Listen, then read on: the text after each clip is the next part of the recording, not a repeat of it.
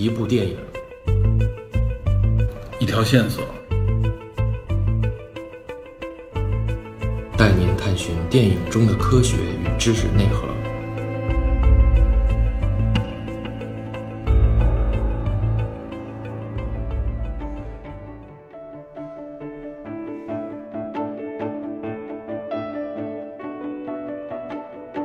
Hello，大家好，欢迎收听本期的电影侦探。首先呢，因为之前临时插播了《大黄蜂》这一期节目啊，另外呢，就是因为年底年初我这边的事情呢比较多，所以呢，这个新年特辑一直拖到现在才上线。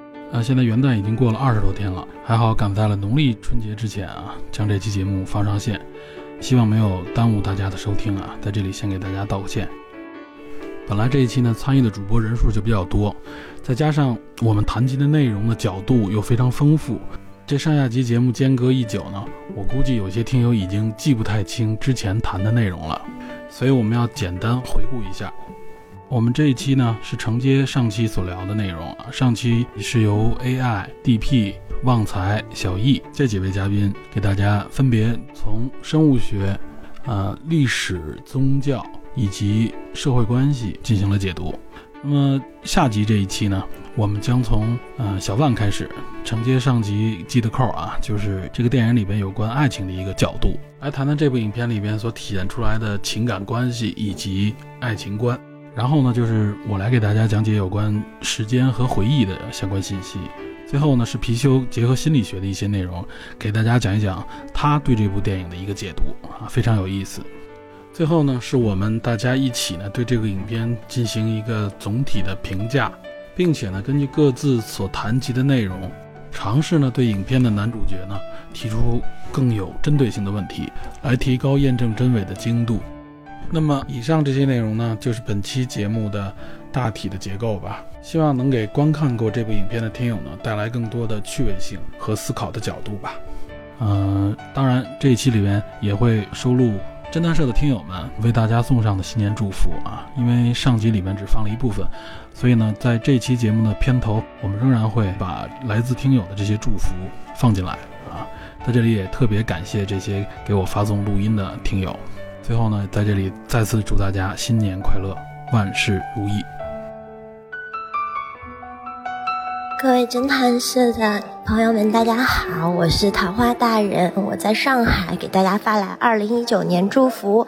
那祝我们社里所有的小伙伴在新的一年里心想事成，万事如意。嗨，侦探社听友们，大家好，我叫龙良伟，来自于湖南邵阳，我是从第五十八期开始听侦探社的。新的一年就要到了，预祝在新的一年里，侦探社的收听量能够步步高升，各位听友。能够身体健康，万事如意，谢谢。各位侦探社的听众朋友们，大家好，我是侦探社的探员依依。希望新的一年，电影侦探还能一如既往的更新更优质的节目。祝群里的姐妹兄弟明年平安康顺，祝世界和平。还有新人进群记得发照片。我姓罗，目前在长沙。电影侦探这个栏目是一个学友推荐给我的。我非常喜欢，真的非常喜欢，希望这个栏目越做越好。二零一九长长久久，希望主播老师们身体健康，万事如意。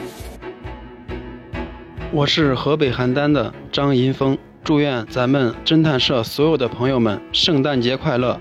新的一年里，侦探社越来越红火，更上一层楼。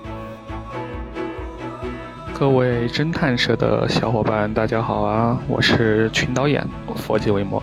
新的一年马上就要到来了，然后很开心在这一年之中加入侦探社。我大概是两百左右加来的吧，然后开始在侦探社里面写文章。嗯，希望你们还是挺喜欢我的写的东西的。嗯，马上就要过年和过圣诞了，祝愿新的一年里面各位越来越好，该发财的发财。该找男朋友的找男朋友，该找 CP 的找 CP。送上一首藏头的小的打油诗给侦探社：电有魔法幻世界，银彩天地存人间，真理为伴终不悔，探清还余点青烟。好的，那。祝愿大家圣诞节快乐，元旦快乐，新春吉祥。大家好，我是新加入侦探社的飞刀白，我现在在北京，我很喜欢这节目，这节目非常硬核，因为我也是个硬核的人，希望有机会能一起嗯参与节目吧，谢谢。Bonjour à tout le monde, c'est Kaya Paris. Je suis honorée de vous connaître dans la jeune Juntan et surtout je suis très heureux d'avoir votre compagnie pour passer le nouvel an 2019.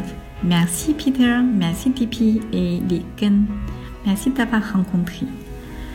je vous présente à tous mes meilleurs voeux pour cette année 2019. Que la joie, le bonheur, la santé, l'amour et la réussite vous accompagnent et se réalise. Je me rappelle que Peter et Tipi veulent apprendre français. Alors allons-y, c'est parti!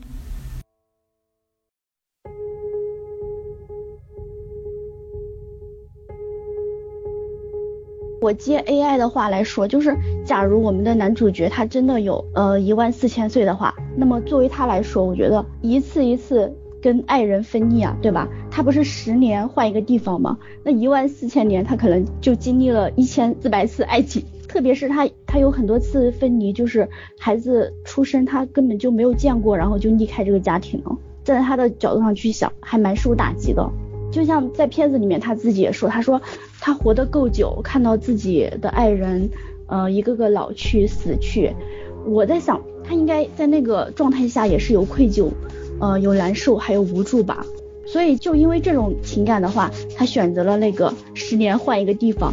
我觉得对他来说也是一种反复折腾可以减少他伤害的一个策略。逃避爱情是吗？嗯，对。哦，好浪漫。就是我们 没有。就是我们想想这么多次的爱情，我觉得从片子呈现的状态来说，他几乎都变得麻木了。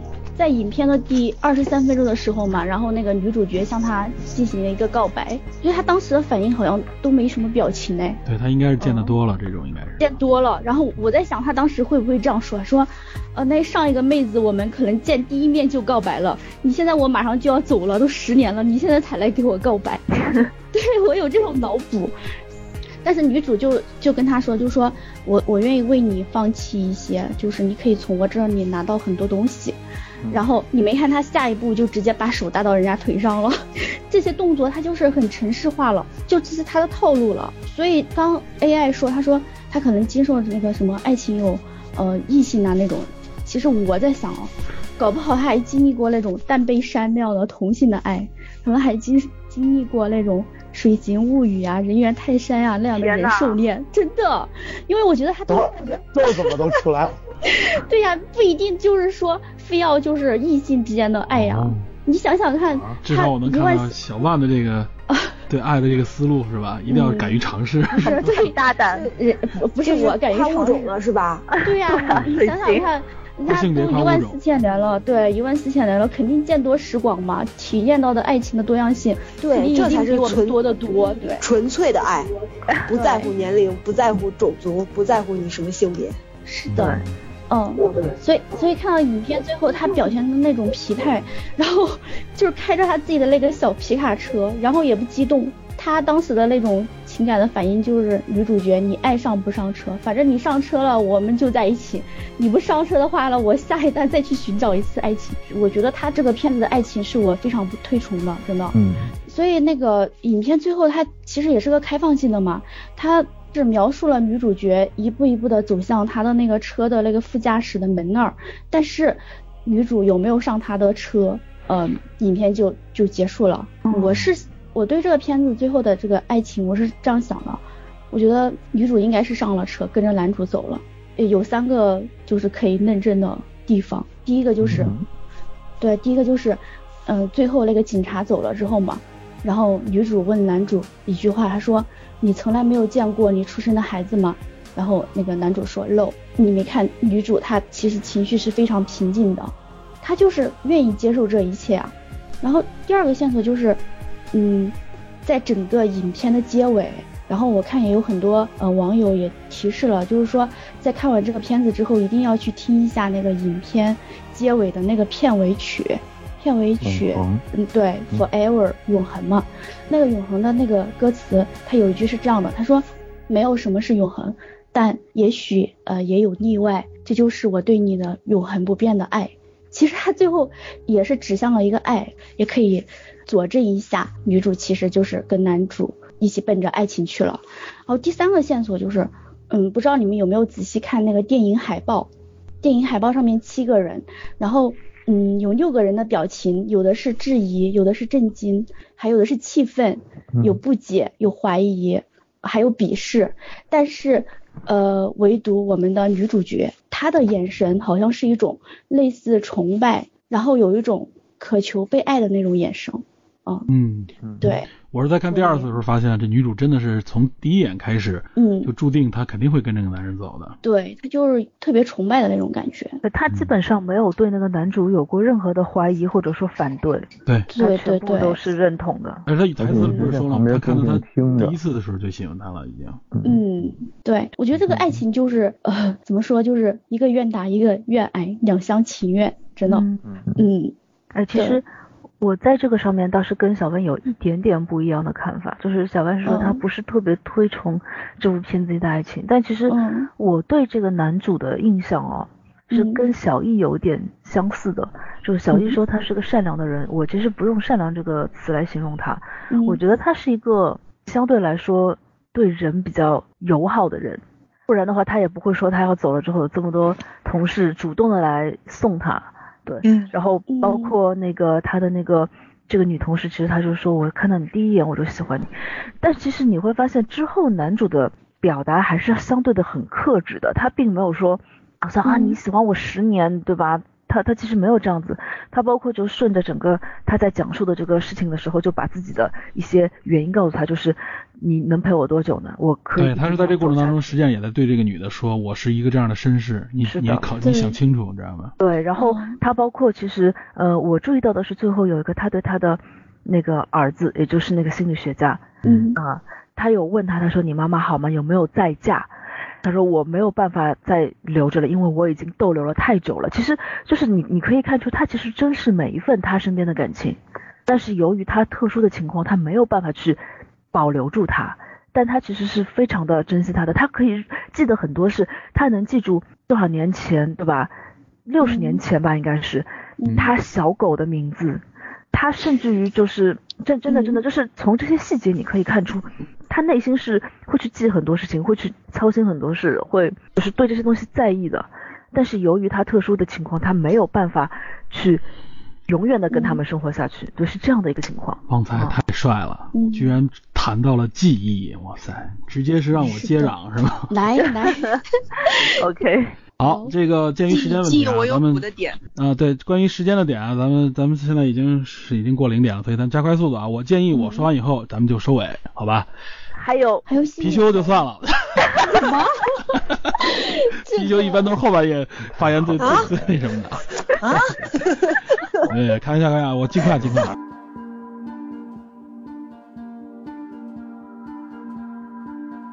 刚才旺财说到了关于他儿子他们家的这个狗啊，以及他母亲这个方面的记忆啊。其实，首先大家有没有考虑过什么是记忆啊？就是记忆不是像我们想象的，像我们存储一些信息，呃，存储电脑里边的一些信息存到某个地方啊，你想去取的时候，你检索出来，你把它取出来。其实人类的记忆不是这样的。人类的整个大脑的这个组成呢，大家都知道应该是神经细胞组组成的啊，也就是神经元，差不多有个应该是将近一千亿，一般说是八百多亿左右的神经元组成人的这个大脑。它在随着时间的推移，随着人的寿命的延长，这些脑神经细胞会逐渐的凋亡，一般可能到人到快死的时候，七八十岁、八九十岁的时候，可能会凋亡百分之三十二十到三十左右啊，大概是这样一个数据。因为人脑的这个组成啊，其实记忆也会成为人们特别感兴趣去研究一个话题，而且甚至有科学家认为，记忆和时间是人类永恒的两个话题之一啊。因为我们感触时间，其实也靠的是记忆。谈到这个记忆呢，那么人类的记忆到底是一个什么样子呢？人类的记忆是怎么组成的？我觉得这里边也可以分享一些小的一些知识点吧，比如说。其实人的记忆呢，是由整个神经元组成这个大的神经网络里边，它成为一种怎么说呢？是一种连接彼此产生出的相应记忆。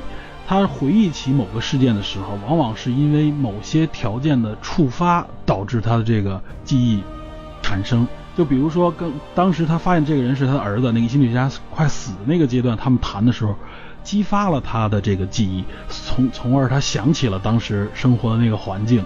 他的母亲以及当时生下的孩子和那个和那条狗，所以他这个记忆是这样来的，并不是说他真真正正一直在这么多年一直在刻意记着这件事情，知道吧？这个记忆是是这样的一个状态，所以我们的记忆很多时候我们形成的记忆也是由我们的这个组成我们大脑的这个神经细胞，也就是这些神经元之间的链接形成了我们的记忆，呃。我们的记忆它有这么一个四个阶段，一般人都说三个阶段，我觉得是一实际上是一个四个阶段啊。它一般是由这个所谓的收录，然后到储存，到读取，大家一般说是这三个阶段，但实际上还有一个阶段，我觉得就是遗忘。由这四个阶段组成了我们的一个记忆形成的这么一个阶段。收录其实就是刚才我说的，那人们形成记忆的时候，实际上就是说你，比如说你做一件事情，啊，你触发了哪些感知？因为人的记忆实际上就由你的视觉、听觉、嗅觉。触觉等等这几个感觉综合组合而成，所以也就是你收录的时候，实际上你把这各个感官的这个刺激收录进来，形成了对这个记忆的一个相应的这么一个神经元细胞的一个链接。实际上，我们打开任何一个，或者说我们研究任何一个单个的神经元细胞，你会发现它里边没有任何能够存储信息的能力啊。它并不是说用蛋白质存储或怎么样，它不是这样的存储方式，它是在各个之间的这种关联当中，它在一个复杂系统下面产生激发出来的这么一种呃信息再链接。如果我们说呃记忆的本质是什么呢？记忆其实是由神经网络产生的这么一个变化，这个变化就是这个记忆。当我们再去读取的时候呢，也就是在重塑我们的整个神经网络啊。嗯，说白了就是我们的记忆在塑造我们的大脑，塑造出来的大脑实际上也就是成为记忆在不断改造着我们的这个这个记忆系统，所以形成一个所谓的自我啊，就是其实都是基于这个记忆来来的。其实遗忘是一个大家都经历过的事情啊。比如说，原来大家都知道有一个瞬时记忆、短期记忆和长期记忆。那遗忘主要指的就是我们的长期记忆。我们可能遗忘的东西很多，比如说有时候你们说我们学过的很多东西，尤其是大家不感兴趣的数学，那么我们遗忘的可能是最多的啊。当然，可能对于喜欢数学的人不是这样的。那么像类似于数学，我们或者学过的一些历史、学过的任何一些知识啊，如果我们忘掉它，这种记忆是什么呢？这种记忆实际上是一种。语义的记忆啊，就是语言的语，意思的意。实际上就是说，这种记忆是用一些信息的方式给你，所以它相对来说可能确实比，如果你不经常去使用它的话，容易去忘掉。另外，我们还有一种记忆叫做情景记忆，就像我刚才说的，呃，就是它用各个感官的刺激综合形成的这种记忆，这个相对来说就更不容易被忘，或者说它在条件相应成熟的时候，就会激发回你的那个所谓的回忆和记忆。我们可以做个小实验，打个比方说，我说今天晚上大家吃的是什么？这时候你会想啊，你的第一反应肯定不是那个食物，你肯定会想我今天晚上什么时候，啊，在哪儿，在什么地方？对，然后我用了什么样的方式去吃？实际上就是一个综合的，呃，刺激来交织形成你最终那个结果，你吃的是什么？但是如果我问你上周的今天晚上你吃的是什么，那你就会要动用更多的线索，更多的这种刺激来回忆。你吃的那个是什么？而且很有可能你已经记不住你吃的那个东西了，对吧？这是记记忆上面的一些小的一些怎么说呢？特征和一个实验吧。我不知道大家有没有这种感受啊？就是说，至少我看到很多信息，包括我自己个人感受，就是说，随着你年龄的增长，你会发现时间变得好像越来越快。会不会有这类这种想法，对吧？就是你觉得小时候好像无忧无虑，哎呀太漫长了。但是随着自己增增大，长得越来越大，你的时间过得越来越快。这个实际上就跟记忆的记录方式。其实是有关系的啊，就是我们，尤其我们小的时候，我们记一些东西的时候啊，我们小的时候你会发现，你遇到的很多事情对你来说是可能是第一次遇到，你记忆的那个过程，实际上你的神经系统感受到的可能是第一次的这种刺激，然后你会就是这种刺激综合给你的时候是一种很新鲜的感觉，所以你会记住更多的细节，和你会记住更多的这种组成这个记忆的各种各样的信息点。那么随着时间推移的时候，你会发现啊，就是我记这些东西的时候啊，很多东西是我重复之前的某种记忆。比如说我吃饭的时候，我不会去想我端我是举起了哪只手，怎么拿的筷子，或者怎么拿的勺，就是这些吃的过程，你已经不用去回忆了。对你来说，这是一个神经类的这种记忆，你直接就可以完成了。所以你慢慢慢慢的就是你只能记住的那些给你带来刺激的点越来越少。也就是组成你记忆的那些刺激点，实际上越来越少。你很多东西是利用惯性的原来的这种记忆来来对应性弥补，所以你会发现，真正形成你记忆的部分呢，就组成元素会越来越少。也就是说，在记忆当中形成对照的时间越来越短。这就是给我们形成一种为什么我们感觉好像随着时间的推移，我们的寿命好像我们的时间过得越来越快。实际上就是就是这样的一个一个体会啊。所以，如果人有打了个比方说，如果你想延长你的寿命啊，刚才不是说延长寿命吗？其实有一种用记忆的方式，就是说你多接触新事物、新人、新环境，嗯，就会让你感觉对，甚至让你去学习，对，你会感觉到你的时间实际上是在被延长，就是你在不断的用你当初新接触某些事物的方式去记忆，然后你的感知就会更长。尤其是很多时候，你觉得啊，比如说你做了一件对你来说。非常很刺激一件事啊，在那个过程当中，你会觉得，哎，回想好像这个时间过得好快，一下两个小时就过去了。但是等你长时间往回看的时候啊，往往这种事事情实际上在你记忆里是很很充足的，会很长。但是那些重复性的东西，比如说我就在那儿练字儿，或者说我就光写一个字，你觉得好慢啊。但实际上等你回忆的时候，可能它对你来说就是一个信息点，甚至你可能就觉得啊，就是一带而过。所以这就这就是说，大家如果想不想虚度自己的生命，想延长生命的时候，就是你一定要做，要尝试新的东西，对，你要不断的刺激自己，记忆新的东西。嗯。所以结合这个影片来说，其实对于这个主角来说啊，无论是他之前所谓的经历了从一万四千年之前的经历的那些事情啊，很多时候他不说吗？他坐在火的旁边，他喜欢坐在火堆旁边，在火的旁边，他会产生，实际上是刺激他产生很多很原始的那种体会和记忆。然后它里边很多事情他记不住，这个东西真的是非常合理的，他没法在短时间内，在没有环境触发的情况下去把那些东西一一去说清楚，包括有可能他对宗教或者说他和他身边的人的这个接触，包括可能佛陀或者说他爱的人，他更多的只能记住一种感觉和感触。然后他可能经过几百年以后，他突发奇想，或者说因为是身边的这种刺激造成，他说我想去传播这个宗教的时候，有可能实际上那时候他的记忆是非常模糊的。我们这还有一个比方，就比如说我们录这个节目之前，我们曾经在线上面组了一个小群，我们去谈，我们说约定了什么时间去沟通，约定什么时间咱们先去。开会碰撞一下，但你会发现啊，随着时间推移，等到了那天的时候，很多人会记忆错，说哦，原来是今天，我以为是明天的。对对对，这个其实很正常。就你就会发现啊，这么简单的信息传播都会有纰漏，而且在这么短的时间之内，可能也就是一周之内。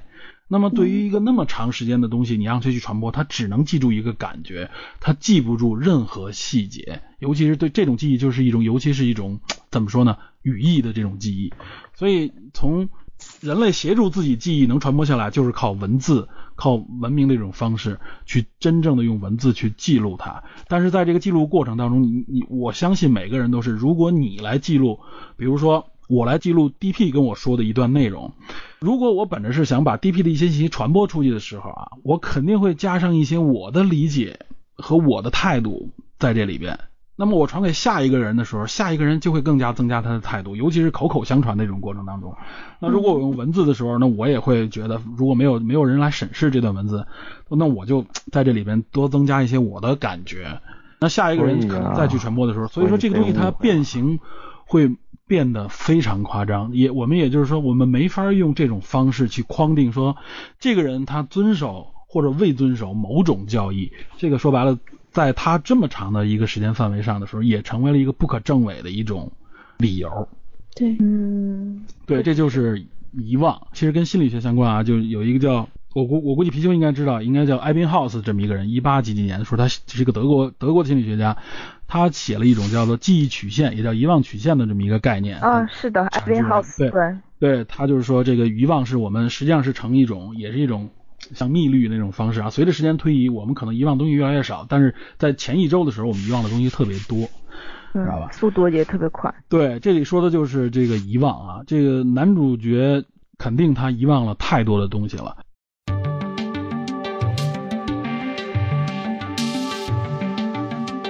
但是啊，就是我们谈到遗忘，就是人类到底能记住多少东西啊？这个其实怎么说呢，一直很有争议，因为我们没法用物理的方式，或者用我们原传统的，尤其是我们现在用电脑用这种数据存储的方式来框定它。对，它没有一个容量。对它，它不用，它没法用那个容量那个概念来来解释它。但是确实有一种人啊。我们现在已知道有一种人叫做超忆症啊，这种人体现出了一种超乎寻常的记忆能力。他不是靠训练，不是靠我们看超级大脑里边那种训练的方式啊，他不是，他就是一种一种病，不是天生，它是一种可以说是一种可能是突变也好，或者是病症带来的，叫做超忆症。咱们国内管这个叫什么呢？一种记忆的方式叫自传体记忆。他这个超忆症就叫做超级自传体记忆啊，这个实际上是在我记得好像是零几年的时候，西方被发现，然后呃，在一个一零年的时候，在一个电视节目上播出，后来很多人说说我有类似的这种情况，或者身边人有类似的情况，才被大家正式的去发现这个超忆症啊，叫超级自传体记忆，它的特征是什么呢？这个人从发现自己有这个问题以后啊，他能记住自己亲身经历的各种事情的所有细节。比如说里边其中有一个病患啊，大家在验证他这个记忆的时候，问他之前经历过的任何一个时间点，那天是几月几号，那天他经历的细节当中，他比如说他坐的什么车，他跟什么人说话，他能事无巨细的记得很清楚。而且大家用间接的方式，比如说验证日期、验证天气的方式，发现丝毫不差。知道吧？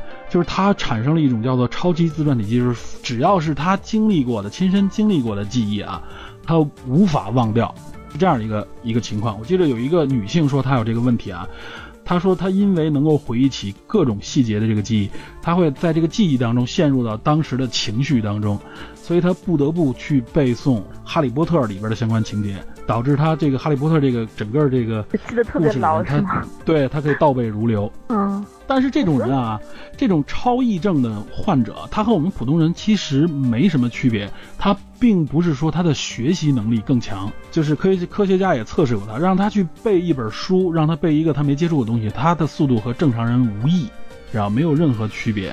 他只是自己亲身体验的东西，他会发现回过头会去看的时候，他忘不掉。知道吧？如果咱们这个主角就是这个 John，他如果有了这个超级自传体记忆的话，我估计他可能迟早会自杀，他不会活这么长时间。他会疯吧？我觉得。对，这所有的体验都给给他带来的这种情绪和这种细节，他肯定会就完全疯掉了。这就是阐述。这个记忆啊，这个影片当中提到的有关记忆相关的一个话题，我最后想说一个什么呢？就是说，实际上我们感触记忆啊，就是实际上就是我们在感触时间，我们我们的生命或者说什么是我自己，其实就是我们的一个过往记忆的一个综述，对吧？然后这些综述形成影响你的这个大脑网络，它影响着你下一步会怎么做，下一步会怎么选择，实际上就是这样一个记忆。所以我觉得。这个一万四千年结果出来的这个人，他所做出这个选择，呃，就是我认为至少是应该是饱受摧残以后的一种平静、一种无奈、一种防备吧。我觉得是是这样的一个状态。这个影片我觉得还是表达的挺正确的吧，至少在这点没有什么纰漏出现。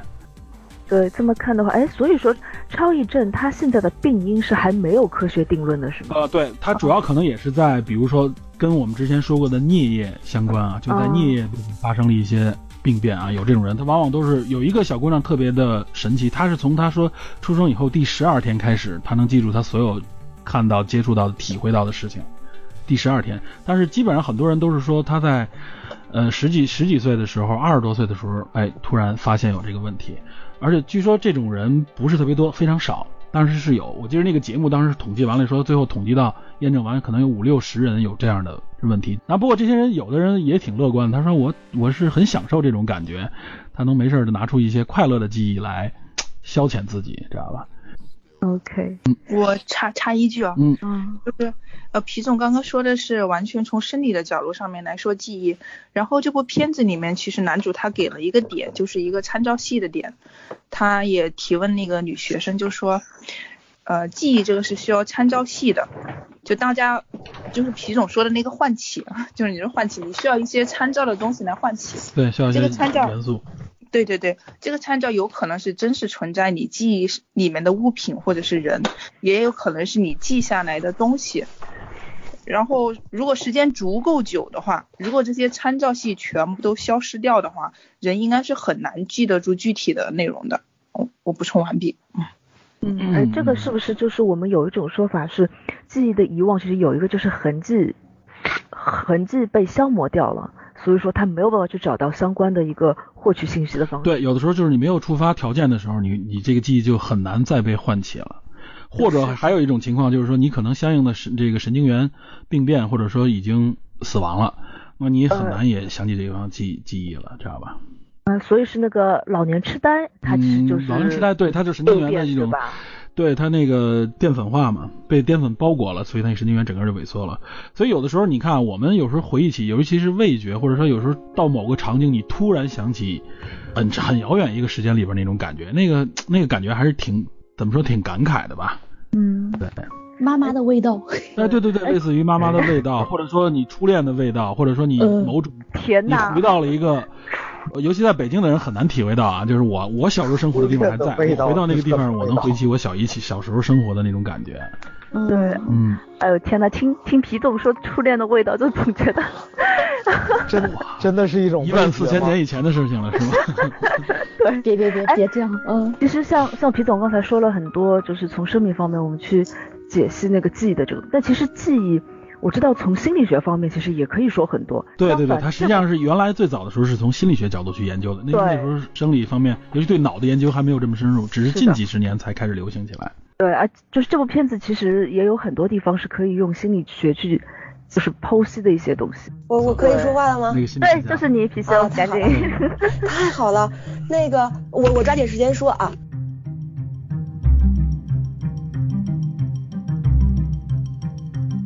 我先先解答一下那个，就心理学上他怎么定义这个记忆的，可能和刚才皮总提到的不冲突，但是不太一样。呃，你呃，旺财，你还记不记得，就是昨天还是前天，我我跟你提到，就是我重新看了一遍那个《头脑特工队》，嗯，对，记得吧？就在那个里面，然后我还重温了一下，就是关于呃心理学上他对记忆的有一块儿，就是在心理学上认为，你每一次人每一次回忆。以及每一次提取记忆的时候，你的大脑都会呃将你记忆中的情景和你当下的感受结合，也就是说，你每一次提取以及每一次回忆的时候，记忆都是被改写的。对对对，是这样的。这个对生物学也可以证实。对，就是你你你每一次都会形成一个新的记忆。嗯。啊，然后那个还有就是当时那个电影里还提到有一个就是跟遗忘有关系。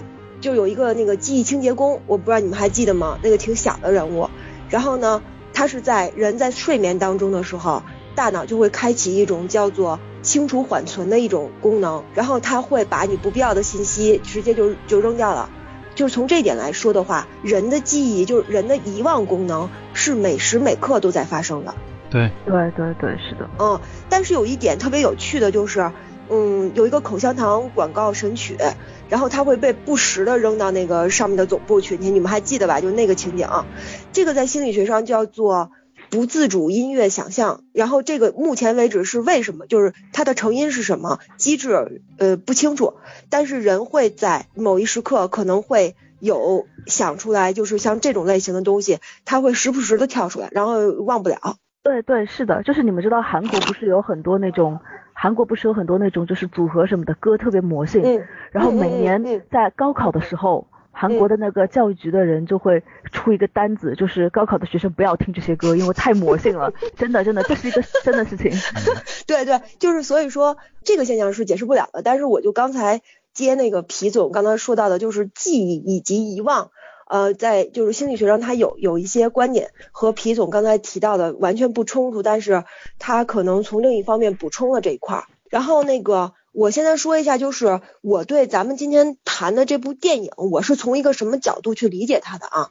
就是我觉得看完这部电影之后，大多数人，但不包括所有人，会会产生的第一个反应就是说，这个男主说的这件事儿是不是真的？就这个故事是不是真的？嗯，大多数人会有这么一个疑问在。我就想提的提一个问题，就是不从别的领域谈，从心理学的领域来说的话，这个世界上到底存不存在绝对的真实？然后我也不希望就是说大家被我给误导了。那么就是听我把下面的内容讲完之后，你到最后的时候可能会对这个电影有一个全新的不一样的答案，所以说我这一段是极有可能会被剪掉的，请大家珍惜的听吧，可能就听这一遍了。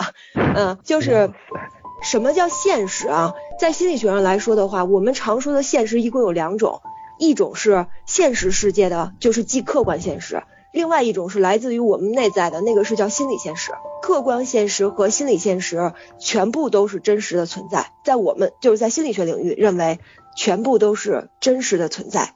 但是我们日常当中常常强调的是客观现实，却忽略了就是有着决定影响力的心理现实。呃，你可以说，换句话说，可以说心理现实影响和决定着我们对客观现实的感知。就好比，呃，大家都有一个体会，就是我同样给你沏一杯茶，但是有的人喝完了之后他觉得淡，有的人喝完他觉得浓，有的人觉得凉了，有的人觉得热，这是同样的一个东西。但不同的人感受到的的确是不同的感觉，这就是因为我们在生活当中，你有着不同的生命经验和需求，你的心理现实是不一样的。作为人类来说，就是我们一直在做一个什么工作，在做一个诠释的工作，就为你生活当中经历的很多事情去找意义，然后找理解和解释的方式。在嗯后现代心理学认为，就是每一个人的生命都是一连串的故事组成的，而我们怎么去解读和看待这些故事，就构成了我们对自己的看法和信念。也就是说，这个故事和事件本身不重要，重要的是你赋予它什么样的意义。我们加工和解读之后的事件或者是故事，是我们为自己创造的生命的故事。那么回到电影的本身。我可能更关注的点是在你抛开一层层的浮华虚妄的表象的背后，他想表达的是什么，以及他存在着的是什么。男主角的故事当中，你可以看到包含了他的意图、动机和驱动力，隐藏着在他在现实生活当中的情感的渴望。然后作为这个，也就是影片当中叙述叙述他整个故事的这个人，他在他的背后，他想要表达的情感是什么？他的情感需求又是什么？如果说要听故事的话，嗯，咱们刨出去他讲的内容是什么，而只去听他这个故事之后想表达的情感和需求的话，那么我们可能会更好的理解这个人以及他为什么要讲了影片当中的这个故事。那后面的话就引出来人的基本需求到底是什么，然后咱们才能知道这个男主角他想讲的到底是什么。关于人的这个基本需求的话。就是马斯洛，可能很多人都听过这名字。马斯洛生生生存理论的那个是吗？最基本的是 WiFi 那个是吧？哦，马斯洛提出的那个就是需求层次理论，以这个为框架来说，嗯，就是他简单的分析了一下人的需求，这个人的需求他是从高到低一共分了五个层次，分别是自我实现、自尊的需求、爱和归属感的需求、安全需求、生理需求。一般来说，需求的层次如果越低的话，它随之相关的表达就。越简单理解，随着这个需求层次的提高，与之相关的表达就开始变得越来越复杂，解读也变得越来越困难。那就电影中的这个男主角来说的话，我们先跨过最基本的生理需求和安全需求，就一直往上来追寻他的故事的根源到底是什么？也就是说，他在故事当中想表达给我们的是什么？安全需求往上呢是爱和归属感的需求，这当中就包含了对亲密关系、信任、对被群体接纳以及被他人关心等等的需求。这些需求就使得我们特别害怕失去爱，害怕被抛弃，也特别的害怕被孤立或者是被背叛。那我大胆的就为这个男主啊，我构想了另外一个故事，而且就是呃，你也你可以认为这个是男主故事的一个我补充的前传，但也可以认为这个仅仅是我编的一个故事，和男主没关系。我认为故事中的这个主角也叫约翰，然后他是个小孩儿，所以他从小就你是也要开始做约翰这个角色了吗？就是我归我说，信不信你们你们自己看。对，就是你怎么理解这故事都无所谓。我是通过我的理解，我给他补充了一个他所讲的这个影片当中故事的前面。我是想，就是约翰从小是生活在这么样一个家庭里的，就是约翰的父亲呢是一个感情冷漠的人，他不苟言笑，很少和妻子还有孩子就有什么感情上的互动，特别习惯于一个人做自己的事儿。然后他的妻子呢，就是这个小约翰的母亲。他由于有这么一个丈夫，他就时常感到特别伤心，不被理解，有时候还感觉到特别愤怒。然后家里时常发生的情景就是母亲一个人在哭泣，然后有时候在责骂，夫妻之间因为一些小事不断的争吵。随着时间的推移，最终这个小约翰的母亲抛弃了他们这个家，选择了不告而别。放下这个故事，然后再回到就是马斯洛他的需求理论，在爱和归属感的需求之上是自尊的需求，它本质上是对地位和认可的需求。自尊包括两方面，一方面是自我认可，另一方面是他人和社会的认可，意味着被接纳、被尊重、被公平的对待。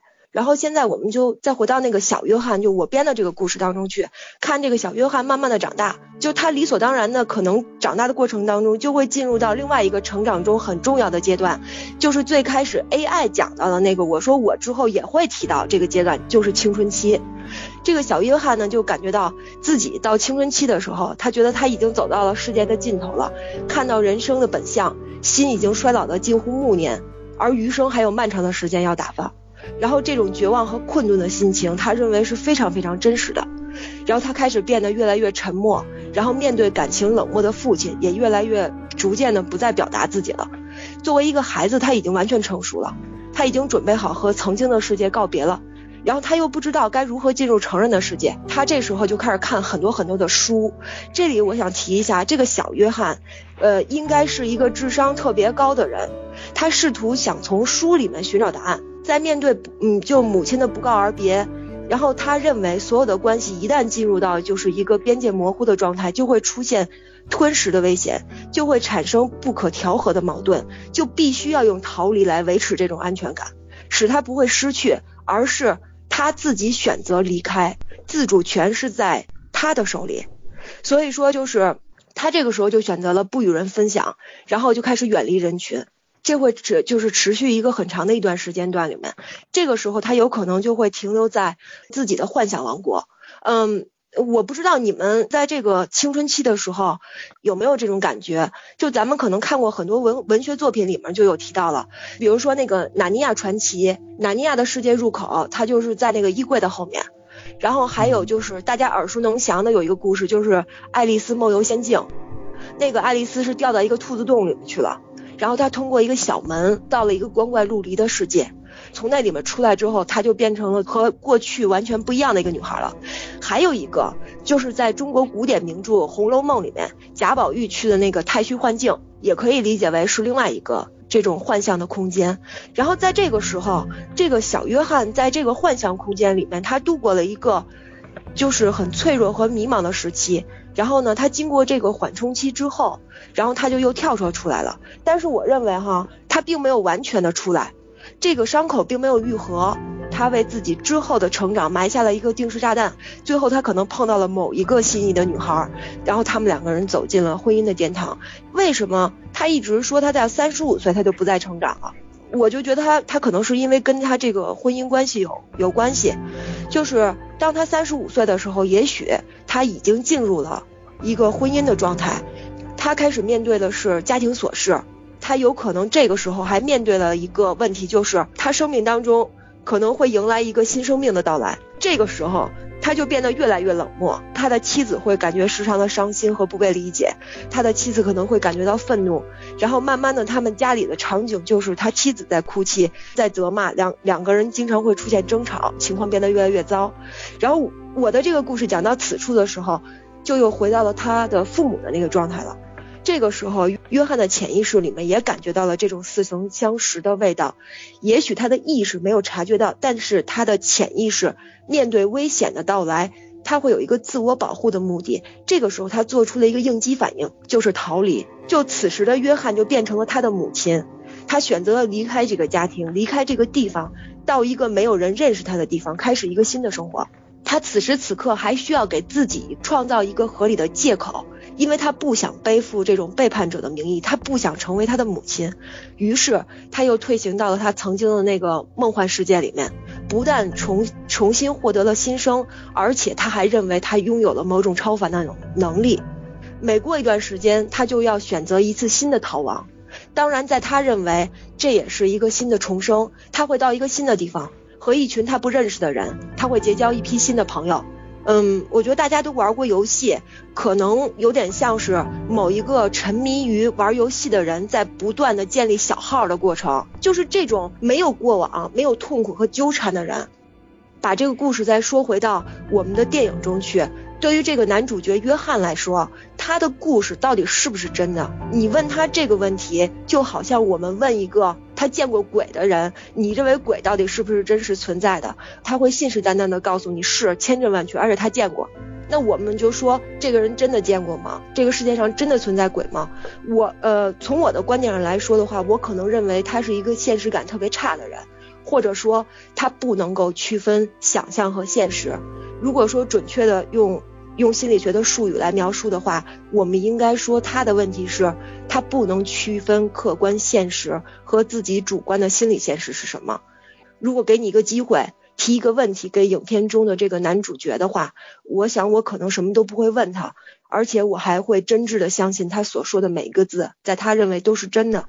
嗯，最后的话，我是想说，就是在一层一层浮 华虚妄的表象的背后，我关心的是到底什么才是他真正要说的那个故事。其实我都不是特别在乎，就他所说的故事到底是不是真的。我我我所关心的可能更是他表面上说的这个故事，他背后里想表达的需求到底是什么？是什么呢？你有答案吗？要让我理解的话，我觉得啊，就像我刚才讲那个小约翰的故事一样，就是我觉得他是原生家庭带来的创伤，然后就一直没有愈合。那么到底是不是真真正是这样的？没有人验证过，这有可能是真的，有可能是假的。嗯，所以说就是我是在觉得他这种逃离的背后，是他对关系的一种逃离，就是他不能够在一段时间里面建立一个长久的关系。一旦这个关系达到一定的粘着度，或者是当这个关系要突破它的边界的时候，他就会产生一种强烈的不安全感，他就要逃离这段关系。啊，那这是不是也算是一种社交恐惧？某种意义吧，我觉得它是一种逃离，就是拼命的不断的在游戏的世界里面去建小号。我我我大号玩到一定程度的时候，我就去建一小号，然后我到一个新的地方，认识一群新的人，开始我一个崭新的人生。嗯，所以貔貅，我总结就是说，实际上你是，呃，并不相信他说的这个东西，这个话是真实像他描述的那样的，对吧？我我是相信他所说的每一个字都是特别真挚的，发自内心。对啊，就是说你你你认为他肯定是发发自内心的，但你认为他是个病人，他说的东西并不是真实客观的现实，对吧？嗯，因为他他在影片里面就是。咱们不跳出影片这个框架的话，我觉得他在影片里面交代的很多的东西，嗯，用我所说的这些观点的话是可以解释的。我认为啊，没有发生和那个胖子医生之间的互动环节和导致胖子医生最后犯心脏病那一段的话，我觉得你说的都对。但是因为胖子医生那一段，嗯，再结合他之前提供的一些信息的话，我觉得可能实际上影片想告诉你他说的是真的。就胖子医生的那段哈，你要是让一个心理医生来解释的话，他也能给你解释明白了。就是并不能猜出他的狗啊，他的父母啊，然后他的他的经历，说白了就是他用了一个只有他独享的一个经历来来验证了这个信息，所以胖子医生听到以后才 shocked 嘛，才才最后就是。嗯，就这个人啊，就是影片里这男主角哈，我是觉得他当时在影片里面提到了一点，他说你们所有人的学位我都学过，但唯独他的学位我没学过，就是他里面特地说了一下，就是这个就说那个说那个心理心理医生对，但是在我理解啊，就是他为什么要提出来说这句话，其实在我看来他是有用意的，就说明他的关注点在某一刻是放在这个上面的。也就是说，他虽然提出来说你你的这个学位我没修，但是他的所作所为以及他所说的话，总是让我联想到，就是其实他对心理学也许有很深的研究，或者是说他在这个领域并不是像他所说的他没有修他没有学过，而是说他可能。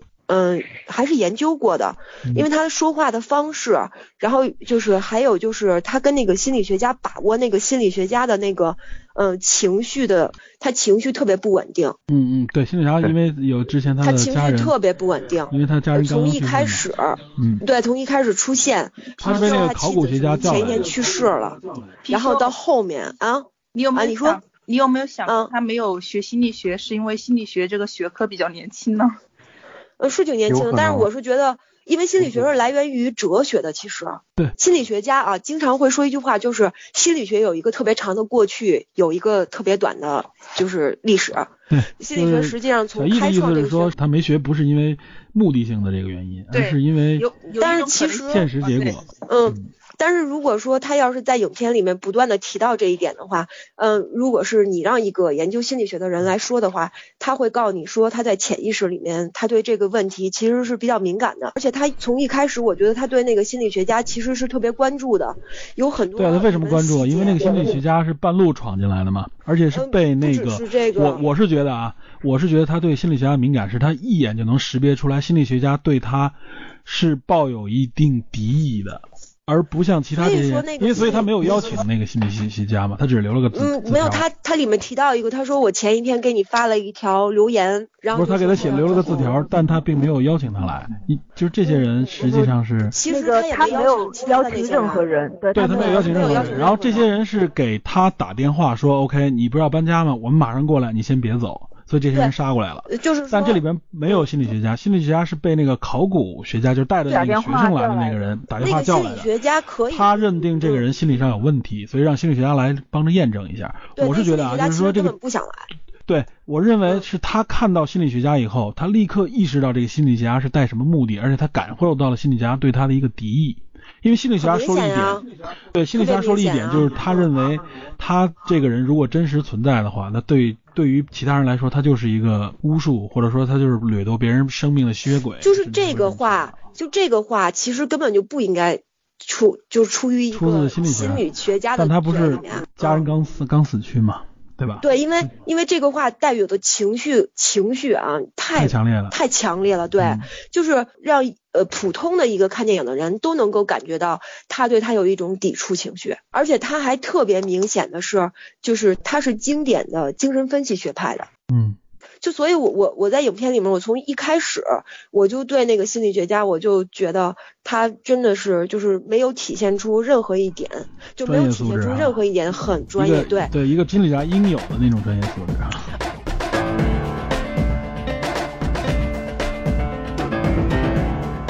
之前说的两个问题嘛，比如说我想的就是，如果我在这个电影中，我作为一个角色，比如说我就是那个 Harry。嗯，我我我会怎么问，或者怎么去用什么方式去验证这个 Joan 说的话？嗯，我其实想了几点啊。首先就是之前那个呃 DP 说过的那一点，他说自己曾经当过什么人什么人什么人，但是其实大部分他这个人是什么样的，我们现在从考古或者是从历史的角度，我们可能知道他，比如说是黑人，是什么样的发色，是什么样的瞳色，什么这样。所以第一点是说这个发色和瞳色，甚至说其他相关的这个直观的生理学特征是吧？对它的直观性，我不需要对它去做任何的检测，而人类其实说在在人类的发展过程中，有一些基因有一些性状的产生是相对比较靠后的，嗯，而不是说像他所说的是说可能在一万四千年或者更早之前，这样的话就像就好像我们前段时间讨论的特别火的那个基因编辑的问题，就是说免疫相关的那个基因在人类历史中出现的其实是非常晚的。而且，呃，基因频率的增长是非常稳定而快速的。也就是说，我们知道一些关于人类表象的一些性状，它大概是什么时候产生的，怎么样一个发展的一个情况。但是这一点就是说，我们可能不局限于这个演员啊。我们说，如果我们置身于那个情境中，作为一个相对来说对生物学背景有一些了解，或者对人类学背景有一些了解的人，可能说通过他发色或者他的他的眼睛瞳色的颜色。就大概能知道他这个发色是在什么时间产生的，和他所说的这些历史的这些他的经历是否相符。嗯，然后还有一点，我觉得是可能需要一点点验证，但是又不像说一定要去实验室检测的，就是说我们可以去看它的牙齿，它为什么能活那么久，是因为它有非常完美的一个自我再生的一个机制。但是我们要知道，人体中其实有很多地方它是不再生的，包括肌细胞，包括呃一些很重要的器官的细胞。包括呃我们的牙齿的牙釉质，这些都是所谓的不再生的或者死的物质。嗯，而这些东西，它在人的生长生活的过程中，它是在不断的磨损和消耗的，所以我们才能通过这个牙齿的磨损程度来判断不只是人啊，包括一些马呀什么的，所以我们才看到过去的人才会掰着马的牙齿去看去判断它的年龄，我们就可以去掰着这个哲安的牙齿，虽然有点不礼貌，去看一下它的年龄到底是多少。然后我们还可以再继续推，就像有的人提问说，这个它可能牙齿它也再生啊，它可能像鲨鱼一样，它可以不停的去换牙，不停的。那这样的话，它牙齿磨损的规律也会和，就是说。你你这个不可能完全一致的，对对对，它会有一个不一样的规律，和你描述的可能，我们就可以去判断，通过你这个牙齿磨损的规律和它再生的规律，我们去判断和你去描述的你个人的经历到底是不是相符，对吧？嗯。然后，所以在现场的时候，其实还是有一些方式，而且这个即使我们推到两千零七年这个电影诞生诞生的时候，它这个也是仍然是一个可以判断的一个依据。然后，如果说我是 John 的话，我会如何反驳？我觉得他在影片里反驳的就非常好，就是我不想验证，我不在乎，我无所谓。他会用回避的方式吗？对，嗯，就我是觉得啊，就是说，如果如果我是那个生物学家的话啊，就是他刚开始提出这个问题的时候啊，我会当他是开玩笑，所以我那个时候不会产生我要立刻用专业的生物学手段验证你的需求。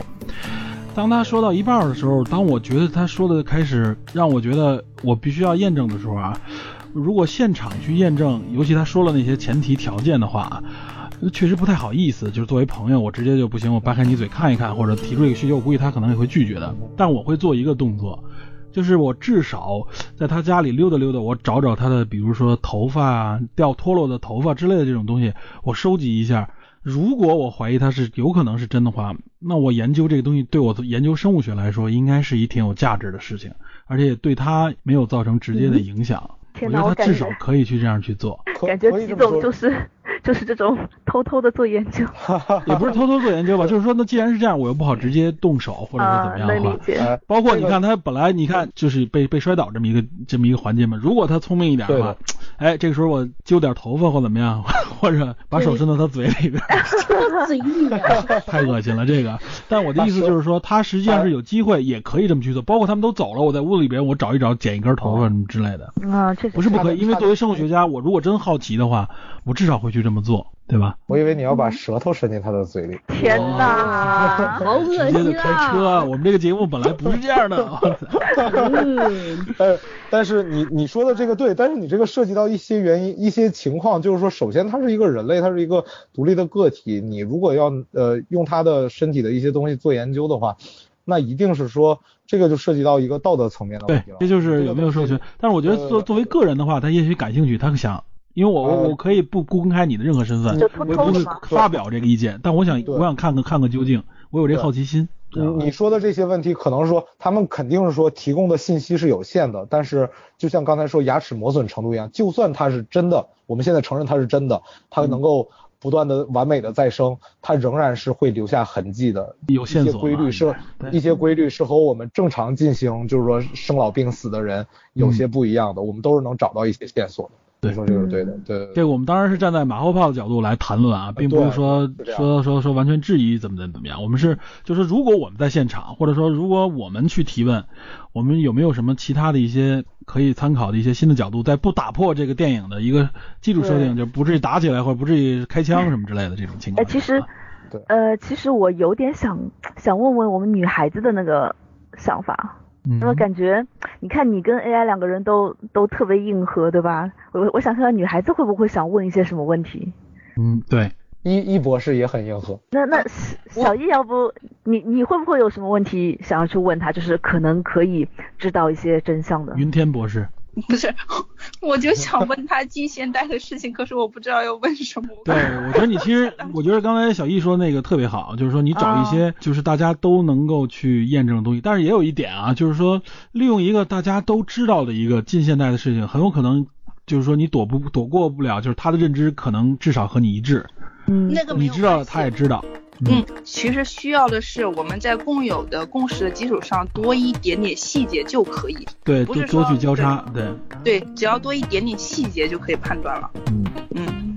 比如问他三十五年之前的事情，应该就就好一点，对吧？十五天，他也可以说他忘掉啊，他所有的事情他都可以说他忘掉。嗯，我我插一句话呗，我我接小易的那个问题，嗯，小易不是说找一个近现代的问题问他吗？嗯，这样的话就是最起码你有个佐证，对吧？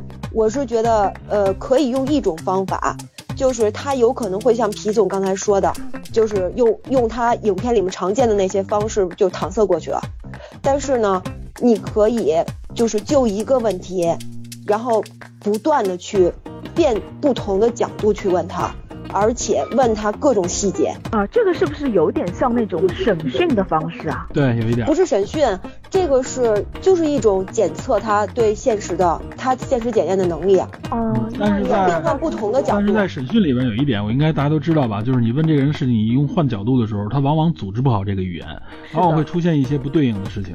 你要问反而说，如果说说的特别的详细的那种，是有有备而来那种感觉，你知道吧？对，因为就是所以，所以我接小易的那个嘛，就是你不要问那个特别久远的，或者你根本都不知道的，你你就是大家都都知道，就是很很近。但是比如说你问过一问一件大家可能能验证的啊，就是以不同的角度去问的时候，他可比如说他回答的时候出现了不对应的情况的时候，并不能判定他说的是谎言。不是谎言，就是除了你变换不同的角度，而且你还要对这个问题往深了挖，就是要问很详细、很详细、很详细，问不同的嗯。但是很详细的时候就会出现纰漏，然后这个纰漏是正常经历过的人也会出现的。还有会有一个情况，还还有会有个情况，就是很详细的问题，你必须是得确实很详细的知道。就比如说，比如说你问我，哎，你昨天去干什么了？我说我去看了一场演唱会。你跟我说，你跟我详细说，我说我说不了。其实我觉得就是说，他说一些这种近几十年前的事情啊，他可以说一些展现一些大家认知不到的这个细节，然后大家用推测合理性的角度，或者有的人可能利用一些间接的角度去验证，可能才有机会。就像我们知道的，有一些历史事件啊，公开的历史资料和实际的这个触发情况是有细微的区别的。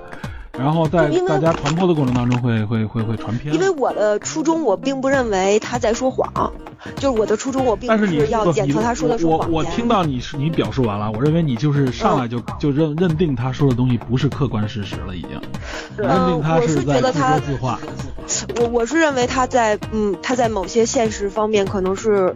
对啊，你就和心理学家一样，就认定这个人是不是客观现实。他说我知道你没疯，但是我知道你说的这话是假的。然后这心理学家就这么看他的，就我就觉得你有。呃，我我是觉得他，我是觉得我我我认为他说的话都是真的。你说你知道吗？是这样的，是他说的话，你认为对于他来说是真的，但是对客观来说，站在他那个主观角度上来说的话，他觉得他说的还是我们说的吗？就是对，但我们正在，对，我们说的是验证他的客观性。是的，我们在验证客观性，而不是他的不验证他的心理，你知道吧？呃，那那我就是等于说，如果是如果你只是验证这方面的话啊，我就我没有任何问题想问他，因为因为我是一直站在就是说，我觉得虽然这件事情我对他存疑，但是我一直认为他说的都是真的，就是我不认为他说谎，就从他的主观角度上来说，我不认为。回到刚才我的意思就是说，实际上你是认问不出来，你认为问不出来真相的客观真相。不，因为。就是刚跟我刚才提到的有一点一样。我们现在站的角度是说验证他的客观真实性，对，我们只是在说验证他的。对，不验证他的心理真实性，我们只验证客观真实性。你有没有？不是我我我就说一个问题，为什么我我不会问他问？因为知道，我知道。因为是这样的，就是你让我把这句话说完，要不然憋死我了。就是就跟就跟有一个人说他见过鬼，然后他就是见过，但是大但是咱们所有人都认为。没有，世界上不存在这东西。嗯，对，但是他就说他见过，那你就是问他，他就是见过，他没说谎。不是不是，但是他对他来说不是一个单一事件，他他是经历这么多事。对，就比如说，我们不会去直接问他你有没有见过鬼，我们可能会问他的是你在什么地方见的鬼。然后他依旧不是。是这样的，是你没有理解我们的意思，就是他可以依旧坚信他自己见过鬼，但是我们问了他之后，我们能够知道他是真见过鬼，还是其实他并没有见过鬼，是他以为自己见过鬼。哦，那咱们那咱们所站的出发点是不一样的，因为我的出发点是，首先我不认为从他的主观来说，他说他认为他自己说的是谎话，第二个是说我觉得就是我跟他的客观现实是不一样的。嗯嗯嗯，其他还没睡着的人。应该都没睡着。那我先说吧。嗯，就是如果我问的话，我可能反而是会去问一个比较具体的问题。我会就他所说的他是某一种人里面去问一个问题。我就不做一个很宽泛的问题啊。我现在就可以想到的一个问题是，他说他当过一段时间的苏美尔人，或者说应该是不短时间的苏美尔人，我应该会直接问他楔形文字的相关问题，因为这个问题的话，你会发现我们是知道确实有这样东西，但是我们现在就是它具体的意义是不不能完全去翻译出来的。那如果说他真的做过不不短时间的苏美尔人的话，他应该是能够在这个上面有一定的认知的。对，这个应该是我他忘了。呃，他如果说真的忘了的话，我会告诉他，你告诉我含义，因为有些东西就像皮总说的，就是他可以不具体的给我介绍，但他起码会知道一些情况。对，我觉得这个算是一个方法，算是一个，就是直接知道的人和后来研究的人认知的一个差别。对，核对一下。对，你在核对的过程当中，如果他瞎说，你是能感知到，你是能判断出来，是的，他这个就是在瞎说。而且我觉得，就如果我真的，比如说我研研究过某些这个里边的具体的文字的话，我我也很愿意，就像生物学家，我很愿意在这儿去验证一个，比如说我认为有争议的东西，找他来问问。知道吧？就是有这种渴望，其实我不一定是为了验证它真假，而是想找但影片里面那个人不是提到了吗？就是说问他那个他经历过那么多，然后他有一些语言呀什么之类的，然后他说他全都忘了。那倒不是说全都忘，就是说有些文字吧，比如说他经历了比较长时间呢，可能在一两千年之前呢，有些文字，呃，他不一定会都记得，但我可以写出来。比如说这个符号，你能不能告诉我在什么语境下到底是一个什么含义？比如说我对这一直有疑问嘛。应用这种角度去问他，他也会去尽力回忆一下。不，如果他我是觉得啊，这个问题可以问他，可能会用说他真的忘了来回答。嗯。呃，但是如果他学过这个文字，有印象，而且看到这个的时候，他可能会有一些模糊的东西。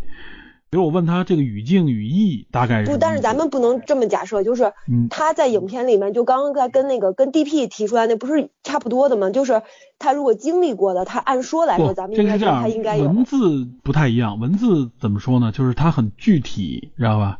这里边的文字，比如说基础的文字很具体的指向但如果他就是告诉你他忘了。那对不我说嘛，他可以完全可以忘掉，他完全可以忘掉，这个没办法。如果真他说的忘了，那很遗憾，那那也没法去进一步证实。但是如果我认为他是有机会，不，你你不假设他故意要骗你，就是说如果这个人真经历了这么多，你听我听我说完，他如果真的经历到了啊，他会帮助你一起，OK，我可以看看我我来仔细想想，他至少应该是这样一个过程。我就我的意思是说，旺财用这个手段算是一个相对比较靠谱的方法。知道吧？但如果如果他回答旺财，呃，但如果他回答旺财说“我忘了呢”，他是这样的，他可以说他忘了，但是因为我们现在在假设的是，如果我去提问，我会问什么问题？对，这个哪个问题更有可能去验证，知道吧？对，就是说，我认为提出这个问题，首先他不会完全的拒绝，他会配合的。对，因为我们一切的那个前提是在于不知道他是真是假。但是他其实是善意的情况下，那么我们问什么样的问题可以比较能够得到我们想要的答案？对，相对来说靠谱一点。我认为文字算是一个可能靠谱点，尤其找一些有歧义的地方。更我不了解这个这个研究这古文字的问题啊，但是我觉得会不会有这类的东西可以去去验一验？嗯，我觉得相对靠谱一点，而这个相对更更实锤一些，或者说更线索更清晰一点。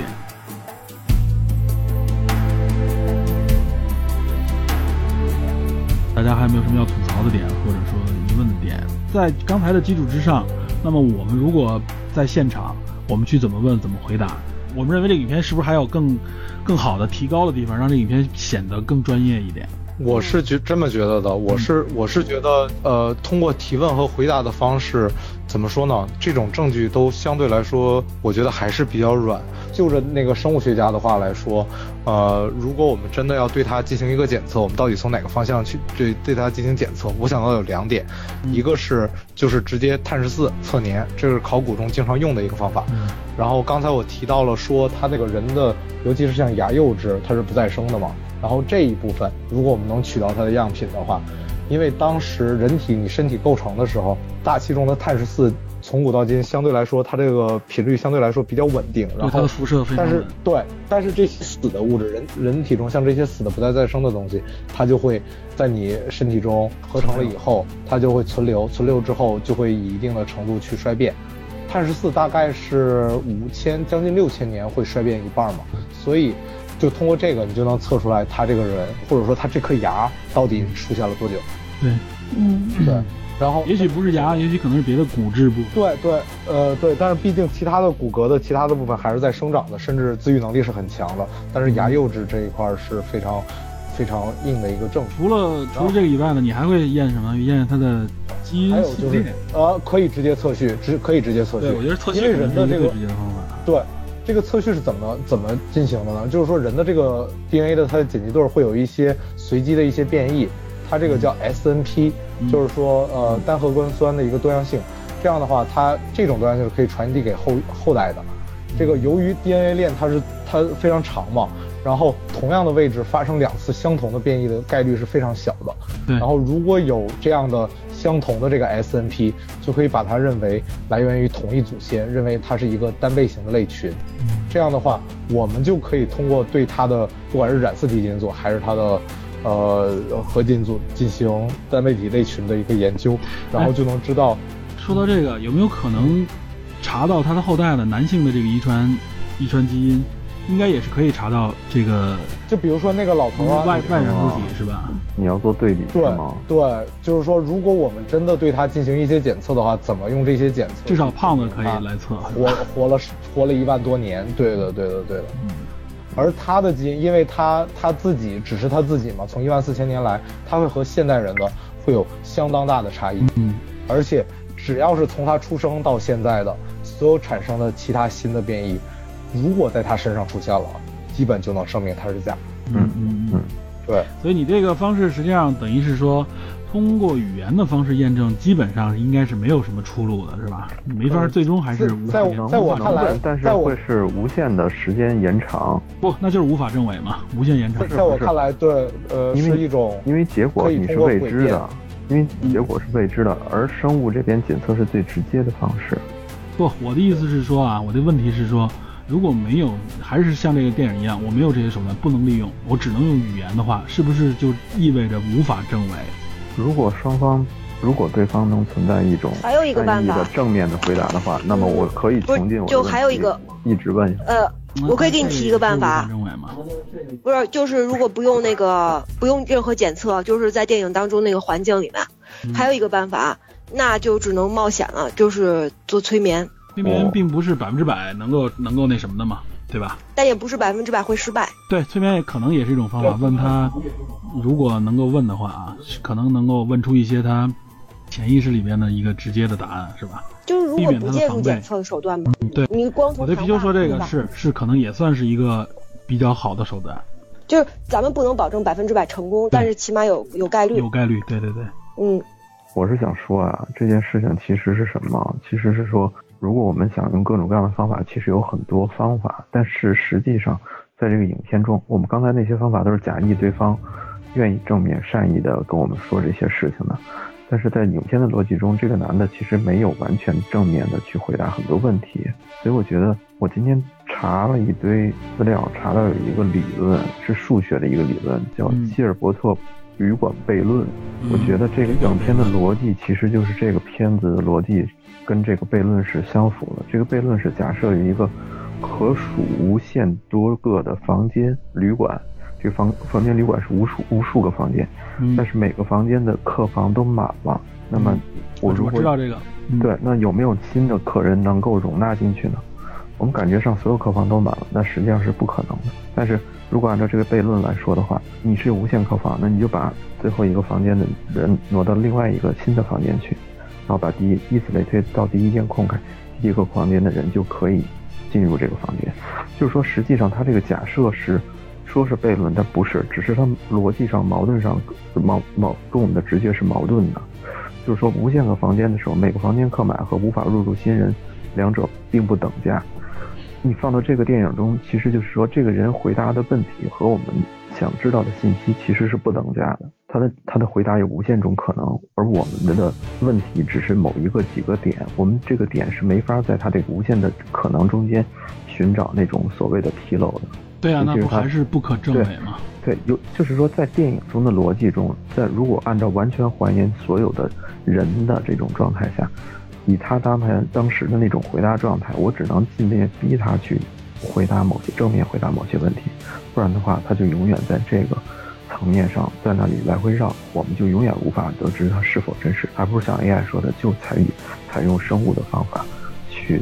那就超出影片设定了嘛？对对，就是说在影片中，因为它影片它很谨慎的把关键的一些东西都都去掉了。比如说哪些关键地方它去掉了？比如说，比如说最简单的就是问他关键的信息的时候，他就说我不想回答，或者说我不愿意。这些其实都是能够开辟新剧情、开辟新可能的，但是他们都为了完成这个对话，在整个影片逻辑中，在在这个里来回绕。所以我们没法得出这个结论。我们没有，我们现在不是在说，不是这样，就是说我们是在说，如果你在现场，在不超出逻辑的情况下，不超出影片设定的情况下，你有没有方法？但是我不知道对方怎么回答，我怎么说呢？除了生物检测以外，我不知道对方怎么回答呀。不是你不用考虑他怎么回答，而是说你有没有比这些人问出的问题更具？我觉得刚才像小易，包括像我觉得我们说了很多问题，我们说的很多问题其实都比。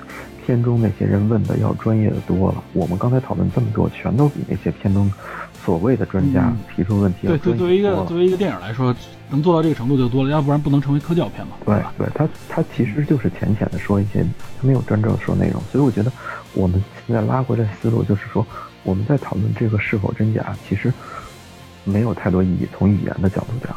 用逻辑的角度讲，没有太多意义。我们的你的结论其实也就是就是不可证伪嘛，对吧？是没有必要。对我们认为不可证伪的东西就没有必要去争论和分析了。不不不，这俩概念，这俩概念啊。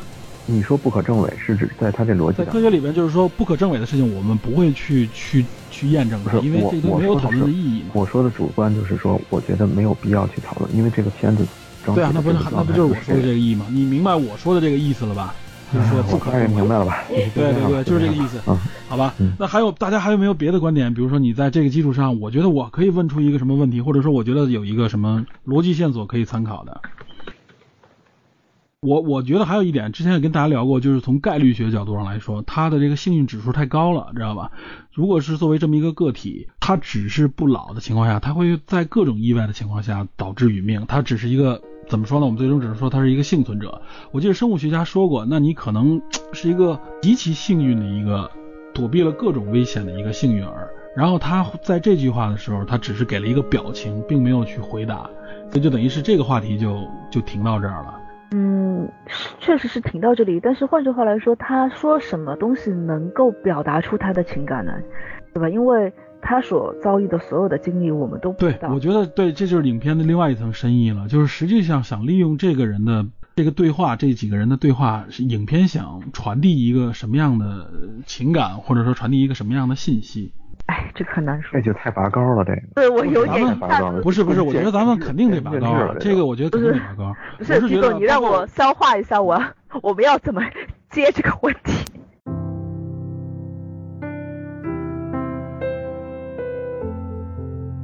我是觉得啊，因为我看了导演的一些导演的一些言论啊，我是觉得他首先有一个科普的这么一个需求，就是他通过这个影片，实际上是把一些我们如何判断。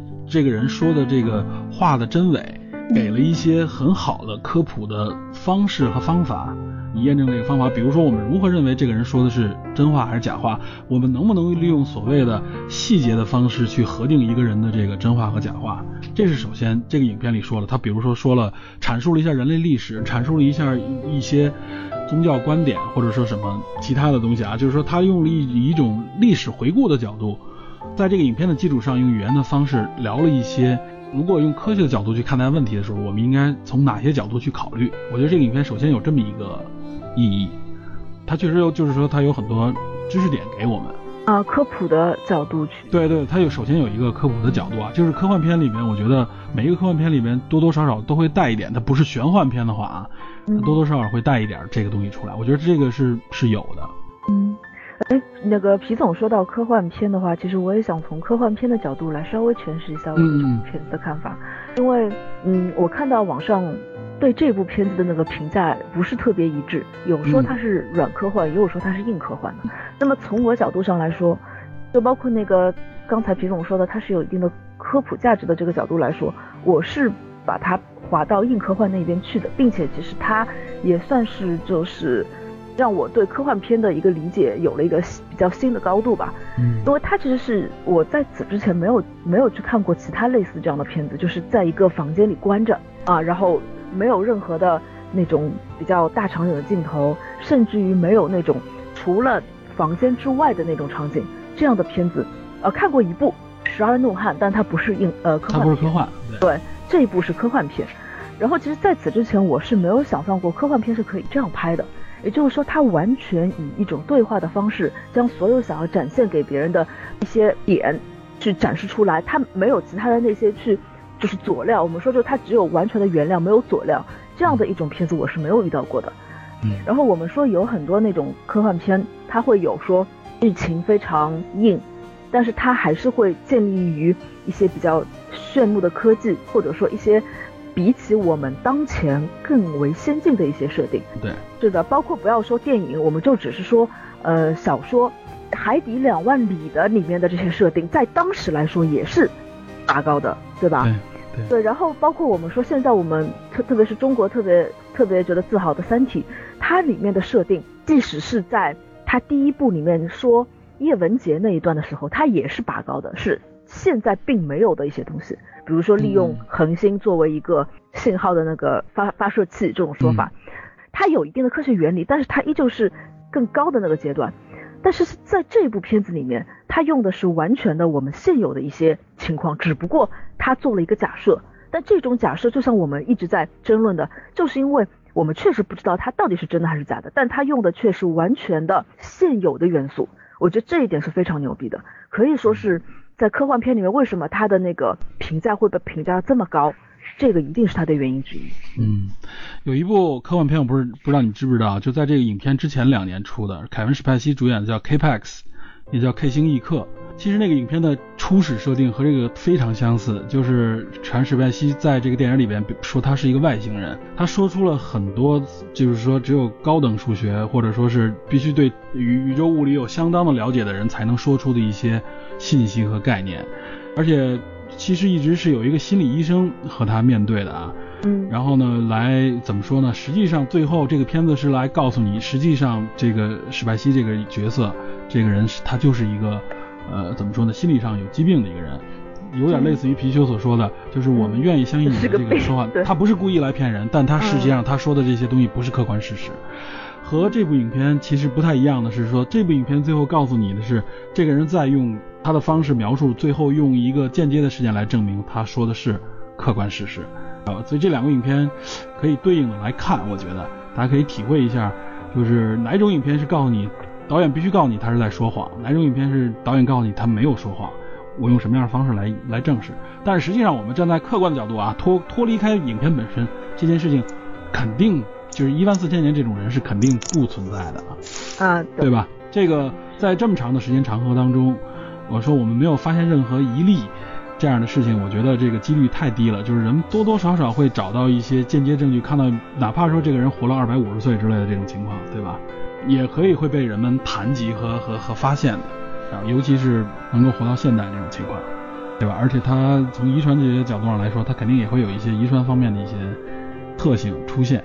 对，嗯，我我说一下我对这个电影的看法吧。嗯嗯。呃，我对这个电影的看法，其实是我从我自身的角度来讲，我不去考虑这个人是真是假的，而他这一个特例的存在，我们把这个密室当成整个世界，然后我们把里面的所有的参与者当成这个世界上人，或者各行各业，或者人类的组成，然后我们把这个 John 这个个体当成一个特例，它它的出现作为一个刺激，然后我们会发现这样的一个特例的出现，对于其他的一些学科。学科本身，或者说对于他们从事的人来讲，它的影响，我的感觉是，并没有完全的让他们整个学科去崩溃，或者说让他的从业者来崩溃。甚至你像从那个生，尤其是那个生物学家的角度来讲，他感到的是一种看到新事物的兴奋，他想要说你一定要到我的实验室去，我们进行一些检查，我们看一下这个到底是为什么。而在这个影片中，导演着重的强调了这一个新事物的出现。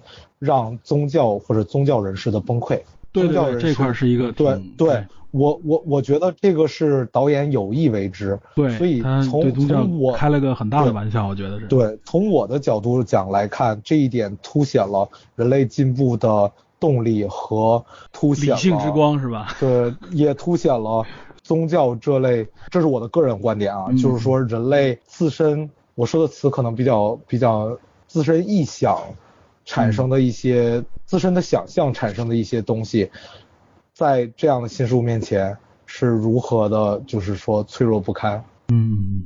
有影片的表现就是那位呃宗教的女士，她在这个新事物和新的观点面前，或者说基督以一个活人的站在她面前的时候，她走在了崩溃的边缘，是吧？个人崩溃掉，然后她不惜用动用自身的呃社会关系，动用自身和男主的情感，然后去让他说你要承认你说的是假话。嗯，这在我看来是一种非常脆弱的一个表现，展现人类感性那方面的一个比较怎么说呢？就是站立在理性价值的基基础上，就是比较荒谬的一点，是吧？嗯，可以这么理解，对对对。嗯、所以这是我对电影的跳出它到底男主是真假，我们去推理他的话的这些，而只是看他们人物关系里。嗯表现出来的东西，我看到的对，我是觉得导演在借这个来表达什么呢？就是说，以以你这这个角度来说，就是他借用一个只有借用一个能够真正经历了一万四千年的人的嘴，才可以来间接的来验证，其实我们传下来所谓的很多东西，不过是非常简单的，可以被理性分析出来的一些纯感性的、纯人类的想象出来的一些内容。没有那么的神秘，没有那么的不可撼动。对对，嗯，对，我觉得除了这一点以外，另外还有一点啊，就是后边从其实跟社会关系有关，就是如果真存在一个异类，他真的在这个社会里边是很难生存的这么一种无奈吧。我觉得，即使是挑了这样一个环境啊，他身边这些人应该是相对来说非常理性、非常文明的人，他仍然中间面临了一种呃有一定的这种生命危险的这种情况。对对，这个我觉得也是。导演想表现出来，其实这是一种无奈，就是真的真正存在异类的情况下啊，这个社会可能善待他的这种情况会非常少，你可能只能在局部的范围里边，最后来得到一个相对圆满的结局吧。嗯，对，哎，其实我在看这个片子的时候，我就有开过很多脑洞，比如说什么、嗯、这个妹子之所以肯跟他走，是因为这个妹子也活了一万四千年啊之类的。我一我上来我就认出来你是我同类，是吧？对。嗯，其实确实还是一部怎么说呢？就是不同的人看这部片子都会看，嗯、就是对，有其实有很多脑感受。对对，然后产生很多脑洞。那个旺财的那个脑洞后面的话，就可以加我这个脑洞了。嗯，就是那个妹子也是活了一万四千年，后来妹子跟这个男主走了之后，发现这个男主十年之后变老了。哇塞，好，这个脑洞。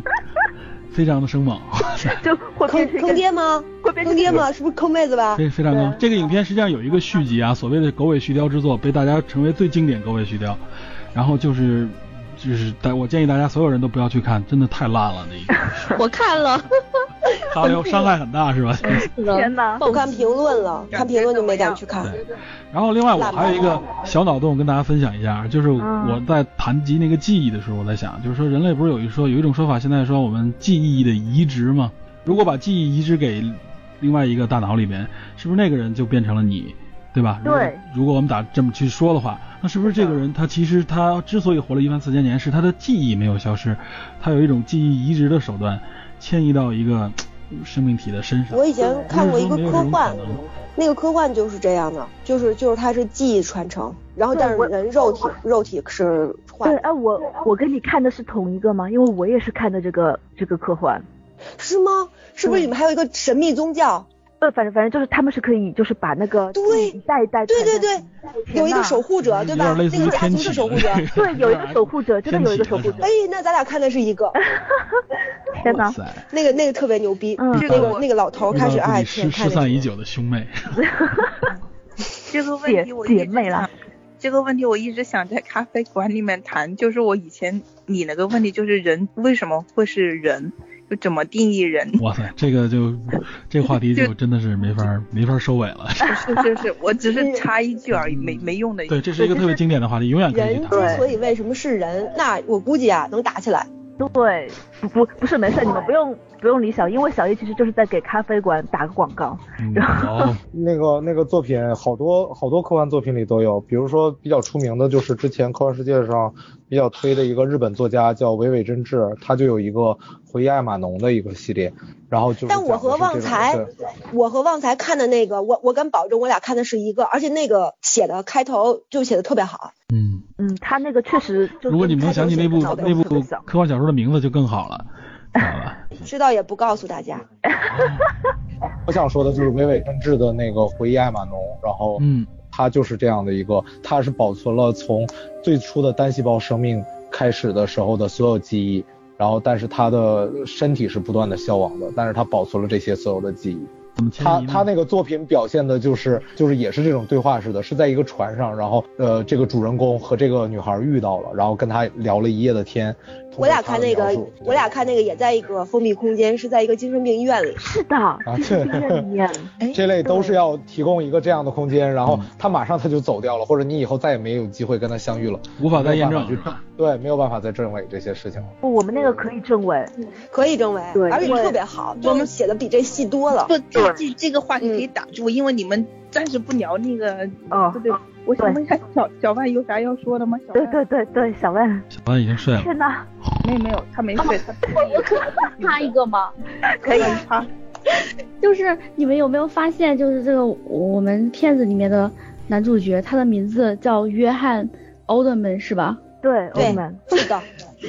我我们那个咖啡馆云看片第一期的那个男的也叫奥德曼。天哪！而且而且这个这个线索太硬核了，哇塞！而且而且就是，赶紧说一下，你们介绍那部电影叫什么？那个最佳出价，他的呃主角也叫奥特曼呢，而且是都是皮总，而且都是皮总推荐的。哇塞！所以皮总，你对这个奥特曼有什么 有有什么那个吗？有什么嗯？不错，我的英文名实际上就是奥特曼？真的吗？不，我是奥特曼，你知道吗？好，行，我插完了。嗯，天哪，嗯，好好，这个广告好啊，这个好。笑太深剪不进去，麻烦你们配合一下，我们很认真的打广告。对，起码暗挑大指之类的是吧？嗯。那我们到这儿是不是聊的也差不多？对，嗯、今天这聊的时间非常长了，实际上我们已经录了将近四个小时了。嗯，对，好了，好了，你们都走吧，就我和旺财在这聊聊精神病院那事儿。好，祝福是今天的。我们有个收尾，我们我们有个最后最后收个尾啊，最后收个尾，对，收个尾，收个尾。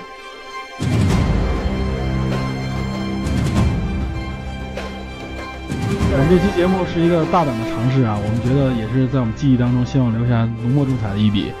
然后，但是我觉得呢，确实对无论是剪辑节目还是对听这个节目的观众来说是挺有压力的，因为确实七八个人一起聊，这个我估计可能在喜马拉雅的电台里边应该没出现过。然后我们也很好的证实了，这么来聊这个一部影片、聊一个节目的话，可能是挺崩溃的，知道吧？然后大家奉献出了宝贵的时间，将近四个小时。然后我们可能后边会剪辑一下，嗯，最后我觉得咱们得说一下对新年的祝福，对吧？嗯，对，毕竟是个新年的特辑嘛，对吧？我们反正电作为电影侦探来说，要感谢电影侦探的所有这些听友啊，然后和我们一起陪伴了我们这个节目一年多的时间啊，我们已经进入到马上要进入到二零一九了，希望能够给大家带来更好的电影，更多的话题吧，给大家带来更多的角度。让大家在听取我们这节目的时候能够有更多的收获。好，下一个。哎，我也没想好呢，就新的一年大家开开心心的，然后能够发现更多的自己想认知的东西，能够获取更多的知识就好了。好，然后第三家咖啡馆。好的，我希望新的一年大家都可以开心快乐，也希望我们亿万财富女孩组合可以早日富可敌国。嗯，不是拥有爱情吗？可 以可以，拥有爱情更好。好吗？大家我们啊，旺财旺财还没有啊啊啊，这样吧啊。哇塞，这不能暴露吧？我。啊 不不好，这得卡掉。那咱们招招亲一下是吗？没事，我们可以完全给旺财招个亲啊。天哪，不用旺财。要我们好不好，旺财？呃不不不不用不用不用不用不用，那那个那个小易刚说了吗？该小易了。我，小易先说吧。嗯嗯，我二零一八年比较特别的是。通过侦探社遇到了很珍贵的朋友，然后也祝福大家在新的一年里面啊遇到想珍惜的人，然后有想努力的事。嗯，哦，好。嗯，OK，我嗯，二零一九年马上要到了，就希望大家在二零一九年的话，可以遇到所有的事情都是开开心心的。如果遇到不开心的事情的话，就把它想象成开心的就可以了。可以，好厉害，这个可以的。这想象力不错。这是这是这个记忆代换是吗？对，这貔貅说的嘛，就是我们对自己说这个就是开心的，对吧？不管他客观是开心还是不开心。可以，嗯，不错，主观力很强。这是咖呃那个三脚猫咖啡馆说完了，对，说完了。第三家咖啡馆说完了，然后下面由听 听友代表，听友代表，嗯，是 AI 先来还是？我我先说吧，刚开始发言不都他先说的吗？对，嗯，好，呃，我是这样啊，哎，我们我们要不要开百年战争啊？开呀，可以啊。那咱们做个预告吧，既然都赶上这时候了，嗯，好，好，我们要开一个百，我们我们也打算开一个新的专栏，叫百年战争，主要目的就是为了吐槽第三家咖啡馆和电影侦探节目。哎，不是，你们要你你们要在心理学方面 展开一场理性和感性之间的这个战争吗？战争对。我我们的节目怎么出，主要绝对决定于你们的节目怎么讲。哎，对。我们我们前面那么多期，你慢慢吐。我们豁出去了，我们不睡觉，关于用几个晚上，我们把它都吐了。你们俩相信两一男一女在一起不睡觉，就吐槽，不是不干别的。你这话 说的，一男一女在一起不睡觉，天哪，行吗？哇塞，不是这话只能仅限于我们之间的吐槽。嗯，我不相信他们能打一百年。祝福吧，嗯，我先说祝福，哎，我我们也相信你们的节目都能出一百年，我们就能吐一百年。好嘞，哦，哇，这个好，这个好。一年五十七，哇塞，五千七。一年五十期，喜马拉雅没了。那咱们还得自己开一个，这这段不能专门为了这事。天哪，那喜马拉雅录到喜马拉雅了 啊！好气。是在嗯，在这新的一年里，祝福每个听到我们节目的小伙伴都变得越来越幸福，也祝福电影侦探和第三家咖啡馆能被越来越多的人听到。好，谢谢谢谢谢谢，嗯，完全不提百年战争，哇塞，太好了。对啊，真的是。我就是加一句啊，谢谢貔貅，然后也希望貔貅的节目能被越来越多人喜欢。好，嗯，谢谢小易。小易全篇就这一句可以收录进来，声音够。不要貔貅，求求你不要。不要。好，下面下面请天哪，北美的单身 AI AI 压轴，单身好吗？AI 压轴。你上来就这个节目他女朋友不会啊！听的，知道吧？你怎么这么说呀？真是，你这样让他女朋友知道怎么办啊？天哪，知道就知道了，我们他都已经跟一个北京的组建了一个叫什么百年战争的台，两个人要产生一百年之间的关系，你想想，一百年关系，而且一个英国一个，而且还是不，而且还是三角关系，你想还取决于另外两家电台呢。三角关系太乱了，四角关系，嗯，好乱啊，嗯，太乱了，纠缠纠缠。那那我来，现在说完了是吧？好，哎呀，谁还 没说了？还说完了，好惨。已经说完了吗？嗯，来我来吧，啊，开始。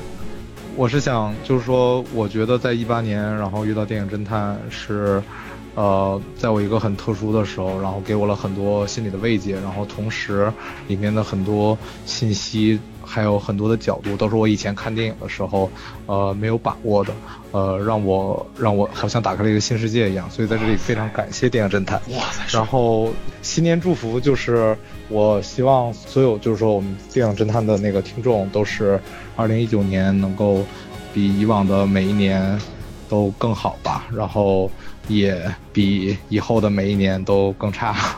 也就是说，帅帅帅帅，对可以可以，这个完全没错。对，所以希望是新的一年，呃，承上启下，希望大家都越来越好。好，AI 这个 AI 这个压轴压的不错，好吧？那今天真的是感谢大家，我没想到咱们这节目能促成啊，而且还说实话还不错，真的就是反反正皮总你那一点，你的评价体系可能相对比较低一点。挺好的，我觉得还挺完整的。对啊，我是觉得，白白我觉得对，我等着说拜拜呢。对听友来说，这挺挺难的，这个我觉得。我先想想怎么。先让 A，先让 AI 说拜拜。嗯，我们是不是就就就要说个拜拜？在北美的听友啊，我我的意思是哦，谢谢大家收听，拜拜。北美网友已掉线，北美的网友已掉线。这个这个白白戳到了我的萌点，我的天！那咱不不行，咱们咱们试验一下，能不能一起喊一个祝大家新年快乐，二零一九新年快乐，好吧？好，天好。应该差不多，我觉得是这个也啥。我说一二三，你们就开始吧。一二三，祝大家。我们就直接新年快乐吧。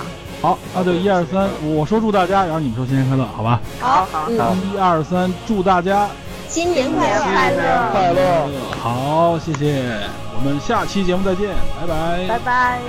拜拜！拜拜！拜拜！